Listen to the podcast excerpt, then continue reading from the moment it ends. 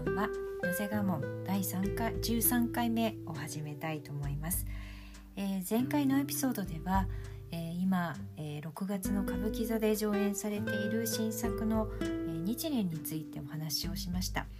え、今回はですねまた、え、イギリス人のスティーブン・バチェラーさんの、え、セキュラーな仏教のプログラムに戻って、え、ネガティブケーパビリティについてお話をしたいと思います。え前回のスティーブンさんのプログラム体験記では公設扁扁別所に落ちずという前後を手がかりにして、まあ、圧倒的なとか魅了されるでも恐れも感じるっていうような意味合いについて、まあ、崇高さという日本語を当てたんですけれどもについてお話をしています。え瞑想などを通じて先入観や古典観念とかあるいはえー、まあ文化的なあるいは個人的な背景によるものの見方っていうものを保留することであの、まあ、日常の中にも崇高さに気が付くような生き方になっていくっていう考え方が、まあ、前回のプログラムでは示されていました。でこのネガティブケーパビリティの回なんですけれどもこの回はですね量の武帝と、あ、の禅の創始者になられる、まあ、ダルマ大師の問答から始まりました。えー、武帝がですねそのダルマ大師をこう都に呼んでその時の、えー、まあ、問答についてなんですけれども、えー、いかなるかこれ生体第一義、まあ、仏法の、まあ、正体第一義っていう、まあ、根本の原理っていうものは何でしょうかという質問をされたと。その時に、えー、まあ、ダルマ大師は、えー、まあ曰く格然無性まあそんなものは何もないと。でそれに対して帝がじゃあそこにいるあなたは誰なんですか？ということを聞かれると今度だるまさんはいやそんなものは知らないっていうような答えをされますと。まあ、要は禅のまあ教えというもの、まあ、インドからそういった教えを持ってきた人が、まあ、その皇帝に対皇帝からじゃあ教えの一番大事なことは何かっていうことを聞かれた時にいやそんなものは何もないんですと、まあ、答えられていると。でそしてそこからまたさらに、まあ、じゃあそのあなた一体誰なんだということまで言われたのにも対してそんなことは知らないっていうふうにまあ答えるっていう、まあ、この問答から、えー、プログラムが始まりました。で、まあ、これはその禅の伝統としてこう知らないということが特にまあ強調された局面であるのかと思います。まああのまあ、スティーブンさんはこれについての解釈っていうのをこう何らかの見解とか意見をこう保留することっていうふうにも、えー、解釈されていてそれがまあ前回触れていたその崇高さっていうことを経験するための一つの条件だという話をされました。まあ、八正道あの仏教の中の徳目と言われている八正道の中には証券という徳目があるこれ見る正しく見るっていう言葉ですね徳目があって、まあ、完全な視野とかあるいは完全な視点っていう意味に、まあ、一般的には言われます。えパーリ語の、えー、まあ、初期の仏典にはですね、えー、ゴータマ様お釈迦様と弟子さん、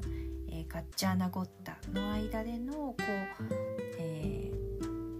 残されていてそのテーマは二元論ですね。まあ、物事がそうであるかそうではないかっていうことに陥らないっていうことで、まあ、単にそのまあ、白黒はっきりさせないというか、まあ、その白紙の状態にそこからまあいかようにも進んでいけるって状態に置いておくっていうだけではなくて、まあ、混乱や不確かさや驚きに満ちた世界、まあ、つまりですね、まあ、崇高さっていうことにまあ気が付くことができるような状態に置いておくったっていうような対話があるのだそうです。で、まあ、あの韓国のお禅においてはまあ、3ヶ月間毎日8時間から10時間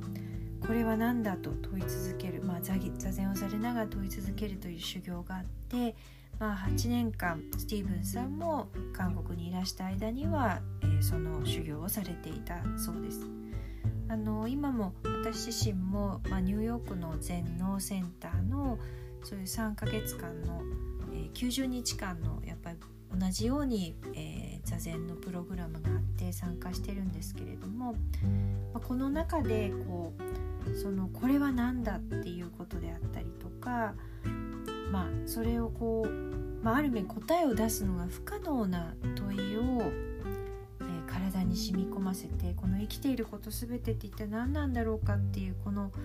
問いをですねどんどん体に染み込ませて、まあ、もはや言葉自体がもうなくなるような状態になって、まあ、知らない自分はまだまだわからないっていうことっていう、まあ、その問いそのものになるような状態っていうのもご自身でもやはりスティーブンさんも経験されたんだそうです。でまあそのスティーブンさんのえー、師であった、えー、クサン・スニム老師というのはそのような質問っていうものの、まあ、感覚を身体化というか、まあ、体そのものになった状態を、まあ、命そのものというふうにおっしゃられていたそうです。えまあ、このそのまあ、謎にそのままとどまるような状態ですねその感覚の、まあ、最もの正確な定義の一つっていうふうに、えースティーブさんが考えられているのはイギリスの詩人であるジョン・キーツのネガティブ・ケイパビリティとのことでした。でこのネガティブ・ケイパビリティというのは、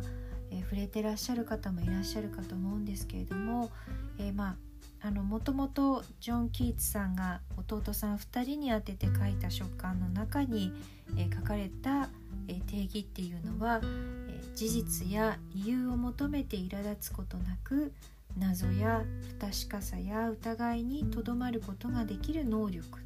というふうに書かれていました。で、まあ、その手紙の中では芸術家にとっては特に必要な条件であるっていうふうにも書かれていて、えー、キーツは非常にこうシェイクスピアを尊敬されていたわけなんですけれどもシェイクスピアの、まあ、創造の源になっている力の一つとしてこのネガティブ・ケイパビリティのことを、え考えてます。でそれはシェイクスピアっていうのは自分自身に何もなかった He was nothing っていうふうに、えーと、書いてるんですけれども自分がそういう形でないっていうことによってで他の誰でもあって逆にだからこそ他の誰かになることができたというふうに、えー、シェイクスピアのことを、まあ、表しています。でこのネガティブ・ケーパビリティの概念についてはですね、えー、まあ、作家であり精神科医でもある母木法生先生の、えー、ネガティブ・ケーパビリティ答えの出ない事態に耐える力という本もありますので、え、関心持たれた方は是非読んでいただければと思います。でまあこの事実や理由を求めて苛立つ、まあ、そのいろいろ不確かな状況にあった時にこれはどうなんだろうあれはどうなんだろうとかなんでこうなったんだろうっていうのはまあ普通に反応することだと思うんですけれどもそこで苛立つかどうかっていうのは、えー、まあそう本来であればあの選択できる、えー、ことだと思います。まあ、なのでその苛立ったりしない反応性に乗っ取られることなしにその状態にとどまっていることができるっていう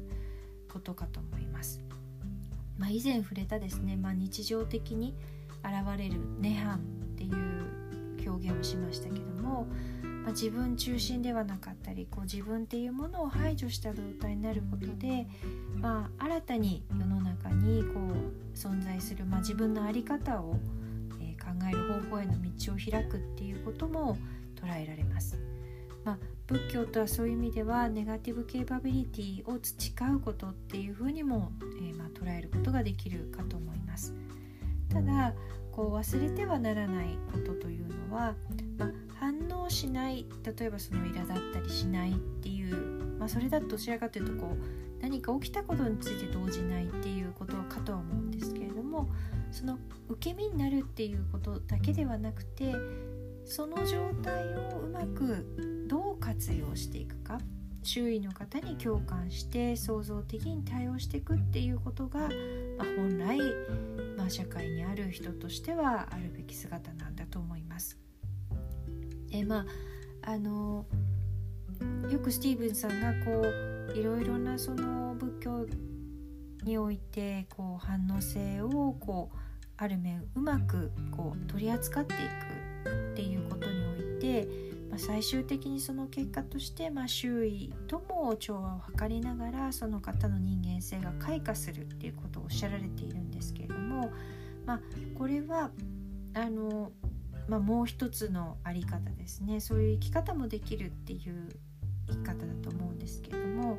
まあ、そうさせるためにはやっぱりこう新しく何かを考えていかなきゃいけない。そういう難しい状況にあっても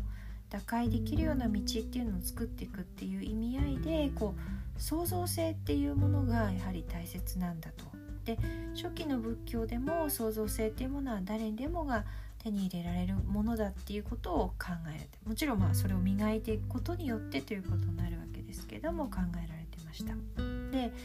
えー、まあお釈迦様はですね創造的に生きていく能力を切り開く事例として、木工の職人さんとかですね、まあ、その木彫りの技術を磨いていくこととかあと、象牙の彫刻をするような職人さんだったりあとはまあそのまあ焼き物ですよね。陶工ですね、まあ、あのの、職人さんだったりの例などを、ま、取り上げられてます。であの創造性の4つの基礎っていうことを、まあまあ、基盤となるものっていうものも、えー、語られていてそれは、えー、まあ、パーリ語でチャンダって言われるもの、まあ、願いですね。そして、えー、2つ目がビアンナっていうその能力。であとはチッタ、え美的な直感。そして、えビビニャーサラっていうこう思考を繰り返す。まあトライアルをしていくっていうことですね。この4つを挙げまあ例えばですけれどもそういうこう器の職人さんっていうのはご自身の中にあるこう作品のイメージをこう願いとしてでご自身が磨いてきた能力を使ってそれをだんだん形にしていってで最終的に例えば、まあ、今イメージしてるのは例えばろくろだったりを引いたりとかされてるところですけどもあここだっていうところをやっぱどっかでこう決められると思うんですけど多分そこはすごく直感によるところ美的な直感によるところが大きいと思うんですがそうされて今度はそこから例えば和薬をかけるとか、まあ、それはなしにそのままあの焼くものかもしれませんけれども出てきた後にまたその結果を見てああちょっとここが違ったなっていうことを例えば変えていかれたりっていうようなことを思考することを試行錯誤を繰り返していかれるだと思います。でそれを通じてそのご自身のこう想像する能力っていうものを高められていっているんだと思います。まあ、これをですねこう私たちの日々の実践というか日々の生活の中にどういうふうに捉えられるんだろうかっていうことかと思います。で少し前にも触れましたけれどもスティーブンさん繰り返しこう倫理仏教をこう倫理として取り入れるっていうことをおっしゃられているんですけれども、まあ、倫理っていうのは、まあ、必ずしも絶対的な正解っていうものがない中で自分を常に磨いていく、まあ、ある面こう自分の行ったことはこれで良かったんだろうかって振り返ることも多分含めて、えー、まあ、磨き続けていくっていうことだったと思います。えー、自分の本当のこう魂を学んでこうスピリットっていうものをスピリチュアリティっていうものをこう明らかにしていって、まあ、柔軟性を持って、えー、まあ、トライアルを繰り返すっていうことでま新しい自由が開けて創造性っていうようなポテンシャルが解き放たれていくってていうことだと思います。でまあその仏教の中でこれまで創造性がどういう形で取り入れられてあの取り上げられてきたかっていうことでいくと、まあ、創造性、まあ、クリエイティブになるっていうことはともするとこう伝統を打ち破る力にもなりかねないっていうことでまあそういう観点から少しこう抑えられてきた面もあるのではないかっていうことをスティーブンさんが言われてました。まあこの回ではなかったんですけど、まあ後の方の回でもこの創造性っていうのは繰り返しスティーブンさんが扱われたんですけどもその中でもそのこの創造性っていうものをこうマジカルパワーっていうような、まあ、解釈、まあ、要は普通の人が届くようなものではなくてあの、まあ、マジックのような、まあ、力、まあ、もしくはそのうん神様であったり人の手が及ばないところの力みたいな捉え方をしたりする、まあ、チベット仏教の中ではそういうことをそういう捉え方をすることもあったっていうことをおっしゃられていて、まあ、そういう意味ではその創造性ってものはこう伝統の中では少しこう横に置かれていたのではないかということがまあ指摘されました。で、まあ、禅はどちらかというとその中では少しあの例外的で、まあ、書であったりとか、まあ、いろいろなあの創造性を発まあ、策定お庭を作ることもそうなのかもしれませんけれども例外的に創造的な活動を促してきた伝統ではないかということを、まあ、あのおっしゃられてました。まあ、その仏教全体における創造性だったり、まあ、想像力と言ってもいいかもしれないんですけれども、まあ、そういうことを取り戻すっていうことも、必要なことかもしれません。でこの回の質疑の中ではですね、まあ、その現代の、まあ、すごくこうあのコンシューマリズム、まあ、消費社会の中ではですね、まあ、創造性っていうと各個人が自分を自由に表現することっていうでそれしてそのこう倫理的な行動につながるんだろうかっていうような意味合いでの,、まあ、あの質問された方がいらっしゃいました。であのその中ではですねその方がおっしゃられたことでもあったんですけど歴史的にはこう例えば偉大な音楽家っていうと、まあ、そのご自身の個性を発言なさるっていうよりもまあそのまあ匠というか、まあ、音楽のこう職人ではないですけれども、まあ、今の現代的な意味での個人主義っていうものとは違ってもう少しその、まあ、神様から与えられた才能を発揮するっていうような、えー、まあ考えか、まあ、形だったんではないかっていうようなこともまあ言われていてでそれに対してなんですけども、まあえー、さっきもちょっと触れましたけれどもこのパーリ語における、まあ、創造性っていうのは、えー、インディーズという言葉だそうなんですけれども魔法のような力っていうことを指すこともあって